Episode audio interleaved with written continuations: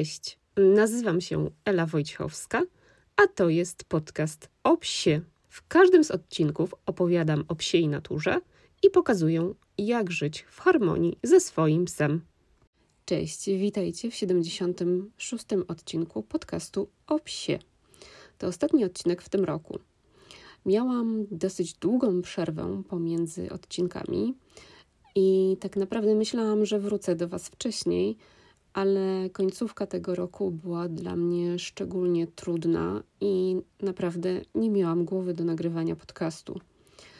E, w sumie wszystko zaczęło się we wrześniu, kiedy złamałam palec. No i to niewinne, głupie złamanie palca okazało się bardzo poważne. No i pod koniec listopada musiałam przejść operację. I cały ten czas dosyć mocno zmęczył mnie psychicznie.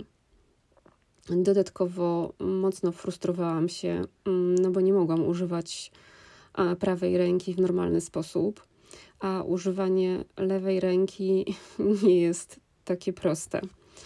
E, w sumie wykonywanie takich czynności jak mycie zębów czy sznurowanie butów, a nawet ukrojenie kromki chleba to naprawdę spore wyzwanie. Zresztą sami możecie spróbować umyć zęby lewą ręką. Jestem ciekawa, jak sobie poradzicie. Oczywiście najwięcej się frustrowałam i nadal e, się denerwuję e, rysując, no bo ten palec cały czas nie jest sprawny. Jestem świeżo po operacji, więc palec jest usztywniony, no i nie jestem w stanie z taką łatwością rysować jak kiedyś. Mam nadzieję, że po nowym roku mój palec dojdzie do jako takiej sprawności i będę mogła podjąć moje kolejne rysunkowe wyzwanie na rok 2024. Niestety, ostatnio też okazało się, że z trufelką nie jest najlepiej. Zrobiłyśmy szereg badań i okazało się, że trufla ma chorobę Cushinga, a także sporo innych poważnych problemów. Um, no i z uwagi na to, że trufelka ma już swój wiek, myślę, że ma około 14 lub nawet 15 lat, e, no to musieliśmy podjąć decyzje takie, które będą dla niej dobre. I pomimo tego, że w sumie w jej wypadku żadna decyzja nie jest dobra i nie ma tutaj dobrego wyjścia, no to starałam się zrobić tak, e, by trufelka jak najmniej cierpiała. E, mieliśmy opcję albo operację trufli, albo próba jej leczenia. I póki co będziemy ją leczyć, bo operacja no, w jej przypadku jest zbyt dużym ryzykiem. Mam nadzieję, że podjęliśmy słuszną decyzję, no i że trufla zostanie z nami jak najdłużej. Po tym krótkim osobistym wstępie chciałabym przejść do tematu dzisiejszego odcinka.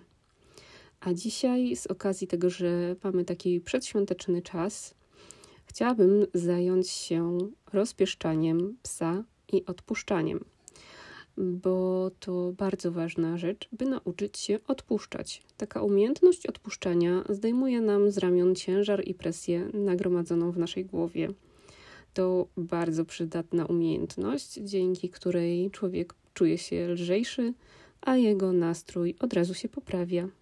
Tak więc dziś ja, jako behawiorystka mająca wysokie kwalifikacje i sporo doświadczenia w pracy z psami i z różnymi zaburzeniami psimi, no, będę Was próbować przekonać, abyście odpuścili sobie ciągłe kontrolowanie swoich psów, wrzucili na luz i pozwolili sobie na rozpieszczanie własnego psa.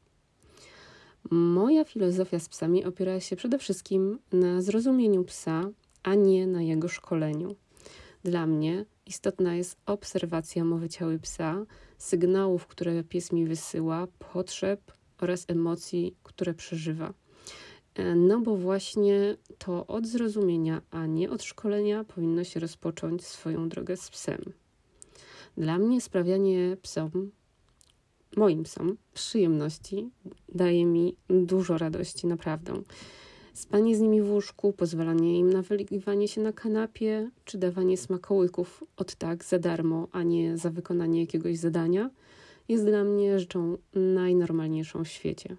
Szczególnie gdy pomyślę o tym, jak krótki jest czas, kiedy jesteśmy razem z psem.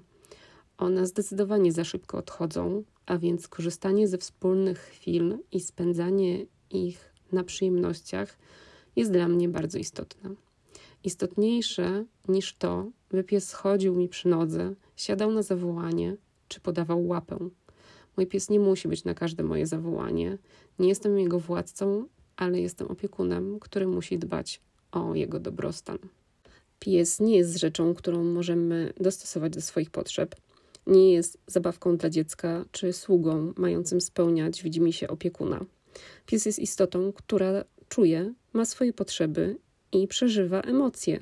Dokładnie tak jak my. Ciągła kontrola psa i stosowanie przestarzałych metod szkoleniowych, a także używanie narzędzi powodujących ból i strach jest wysoce nieetyczne i powinno zostać zabronione.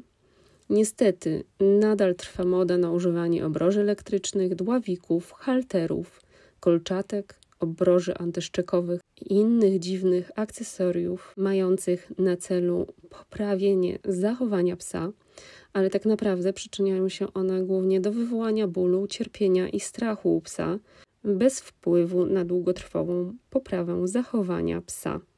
A jeśli chcecie przyczynić się do zmniejszenia cierpienia psów i zakazu stosowania narzędzi tortur przez pseudotrenerów i pseudobehawiorystów, to zachęcam Was do podpisania petycji właśnie po to, by ukrócić takie działania.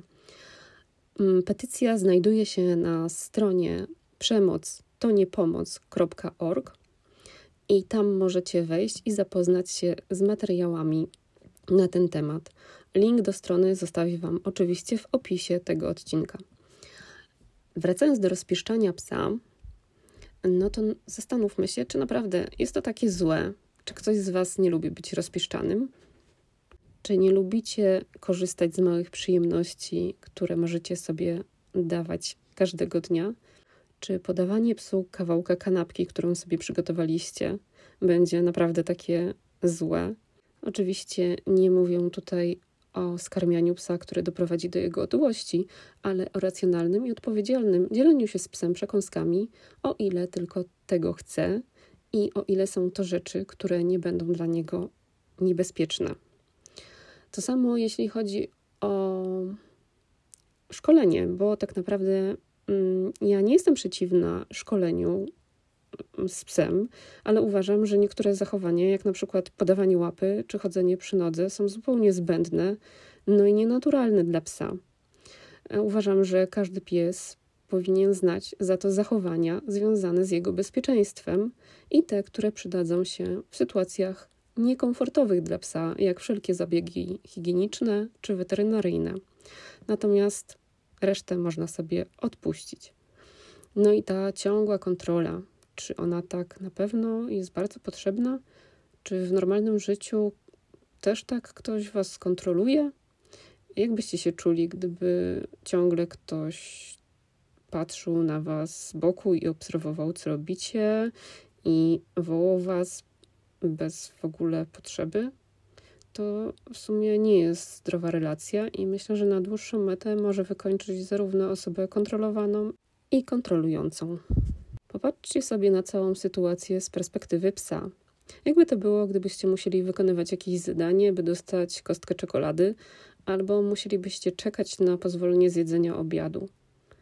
A może ktoś by wam zabierał ten talerz, jak już jecie?